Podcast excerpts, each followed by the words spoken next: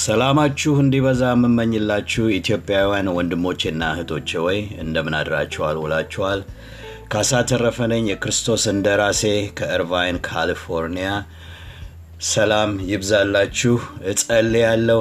ዛሬ ደግሞ ይህን ቃል ሳካፍል እግዚአብሔር በአእምሯችን በልባችን እንዲቀርጸው። ጌታ ዛሬ ለእኔም ለሰጠኸኝ እድል ለሰጠኸኝ ጤንነት አመሰግንሃለሁ። አሁንም ደግሞ ይህ ትምህርት ለወገኖቼ በጆሮአቸው ሰምተው በህይወት እንዲቀየር እርግጠኛ ሆነው አንተን እንዲያምኑ እንዲከተሉ እንዲረዳቸው እጸልያለሁ። በጌታ በኢየሱስ ክርስቶስ ስም አሜን።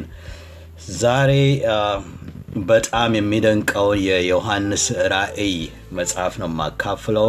የዮሐንስ ራእይ በመጽሐፍ ቅዱሳችን በመጨረሻ የመጨረሻው ትምህርት ወይም የመጨረሻው መልእክት ነው። እዚህ ላይ በጣም ለአእምሮ የሚከብድ የሚያስደንቁ ራእዮችን ነው ዮሐንስ ያየው እና እንዳውም እኔ በራሴ ልምድ ዮሐንስ ራእይ ማንበብ ጀምርና በዛ ውስጥ የሚገለጹት ዝርዝሮች የሚደረጉት ትልልቅ የእግዚአብሔር ስራዎች ለሱ የታየው ለእኔ ይከብደኛል። ስለዚህ ብዙ ጊዜ ወደ ዮሐንስ ራእይ ልቤ አያቀናም ነበር እንዳውም እኔ Star War ተብሎ በአለም ደረጃ የሚታየው ነገር ከዛ የተቀዳ ነው የሚመስለኝ። ግን ይሄኛው just ለንግድ የተሰራ ነው። የእግዚአብሔር ቃል ግን ህይወትን የሚቀይር ስለሆነ ለዚህ ነው ዛሬ እዛ መጽሐፍ ላይ የዮሐንስ ራእይ ምዕራፍ 21 ላይ ነው የምጀምረው። 21 ላይ ከቁጥር ሶስት እስከ ስድስት ነው የዛሬ ትምህርት የሚያተኩረው። በጌታ በኢየሱስ ክርስቶስ ስም አነበዋለሁ። እንግዲህ ዮሐንስ በፍጥሞ የምትባል ደሴት ላይ በስደት ሆኖ ነው ታሪኩን ከመጀመሪያው ስናነበው። ምክንያቱም የክርስቶስ ሐዋርያቶች በመጨረሻው ላይ በክርስትናቸው ተሰደው የተገደሉ እሱ ደግሞ በስደት እዛ ሆኖ የእግዚአብሔር ቃል የእግዚአብሔር ራእይ እንደመጣለት ጻፍ እያለ ነው የሚነግረው የነበረው ራእዩን። እና ደግሞም እንዲህ የሚል ቃል ታላቅ ድምፅ ከዙፋኑ ሲወጣ ሰማው ይላል። እነሆ የእግዚአብሔር ማደሪያ በሰዎች መካከል ነው። እርሱ ከእነርሱ ጋር ይኖራል እነርሱም ህዝቡ ይሆናሉ። እግዚአብሔርም ራሱ እግዚአብሔርም አምላካቸውም ይኖራል አምላካቸውም ይሆናል። እንባን ሁሉ ከአይናቸው ያብሳል ከእንግዲህ ወዲህ ሞት ወይም ሐዘን ወይም ለቅሶ ወይም ስቃይ አይኖርም። የቀድሞው ስርዓት አልፏልና።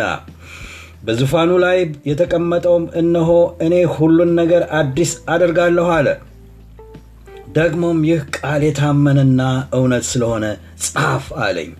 እንዲህም አለኝ ተፈጸመ አልፋና ኦሜጋ። የመጀመሪያውና የመጨረሻው እኔ ነኝ።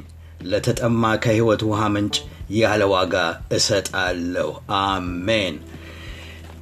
ዮሐንስ ይህንን ራእይ ሲያይ ራሱን ክርስቶስ ኢየሱስን የመጀመሪያውና የመጨረሻው ጀማሪውና ፈጻሚውን ነው ያየው።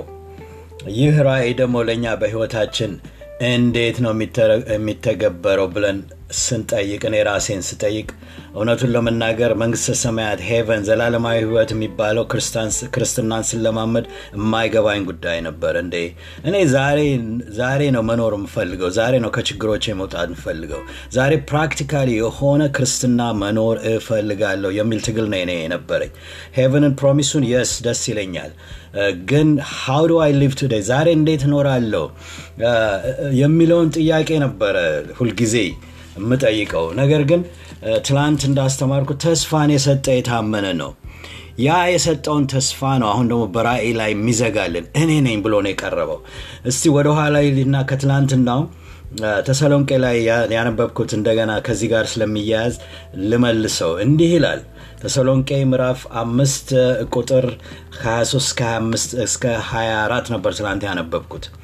ይሄ ጳውሎስ የጻፈው ነው የሰላም አምላክ ራሱ ሁለንተናችሁን ይቀድስ ይልና መንፈሳችሁ ስጋችሁ ነፍሳችሁና ስጋችሁ ጌታችን ኢየሱስ ክርስቶስ በሚመጣበት ጊዜ ያለ ነቀፋ ይጠበቅ ይልና የጠራችሁ የታመነ ነው እርሱም ያረገዋል።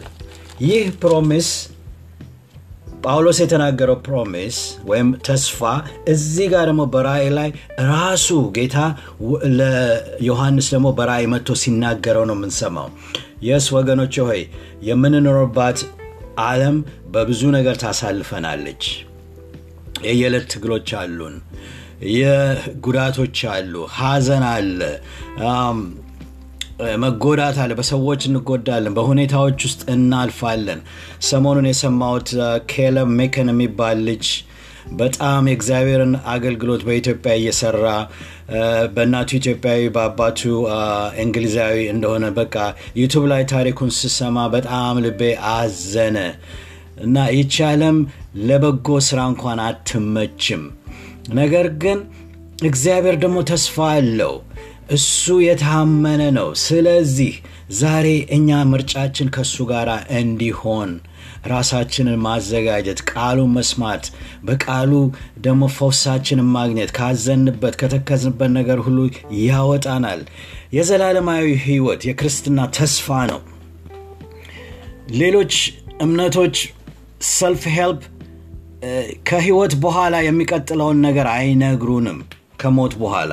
ክርስትና ግን ሞትን ያሸነፈ አምላክ እኛን ደግሞ እንደገና በመንግስተ ሰማይ የሚቀበለን እንዳለን ተስፋ እየሰጠ ነው የሚያሳድገን ተስፋ እየሰጠ ነው የሚያጽናናን።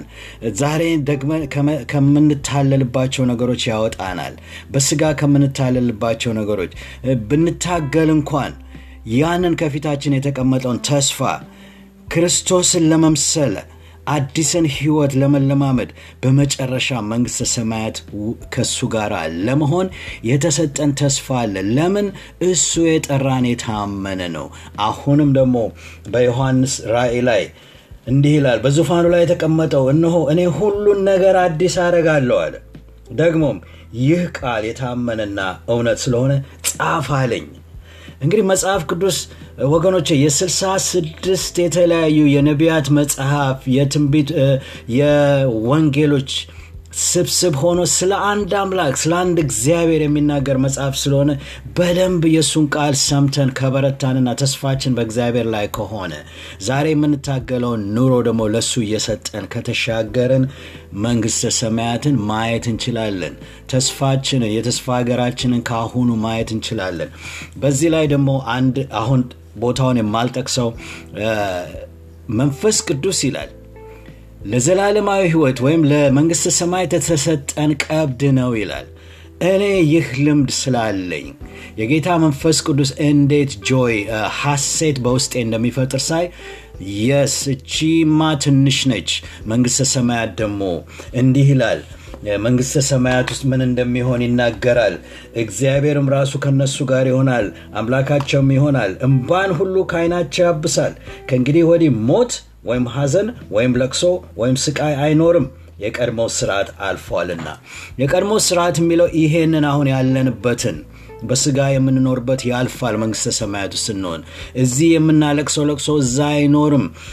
እዚህ የሚያሳስበን ነገር የለም። ጆይ በቃ ሌላ ቦታ እንዳውም ይጠቅሰዋል። መላእክት ሁሉ ወርሽፕ ሲያደርጉ ሲያመልኩት ነው የምናየው። እኛም እዛ ውስጥ ነው የምንቀላቀለው።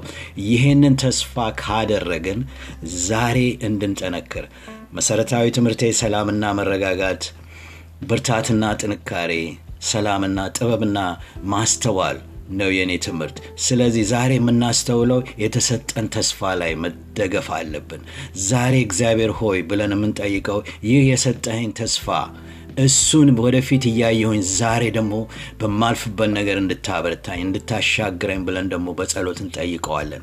አብሬያችሁ ጸል ያለው ጌታ እግዚአብሔር አምላኮ የሰጠህን ተስፋ አሁንም ደግሞ በራእይ ለዮሐንስ የገለጽከው ለእኛም ደግሞ በልባችን ውስጥ እንዲቀረጽ ተስፋ አድርገን ክርስትና ዝም ብሎ ልምምድ ብቻ ሳይሆን ተስፋ ያለው መንግስተ ሰማያት ከአንተ ጋር የሚያቀላቅለን እንደሆነ በልባችን አምነን ዛሬ ባፋችን መስክረን ክርስቶስን እንድንቀበል የግል አዳኛችን አድርገን እንድንቀበል።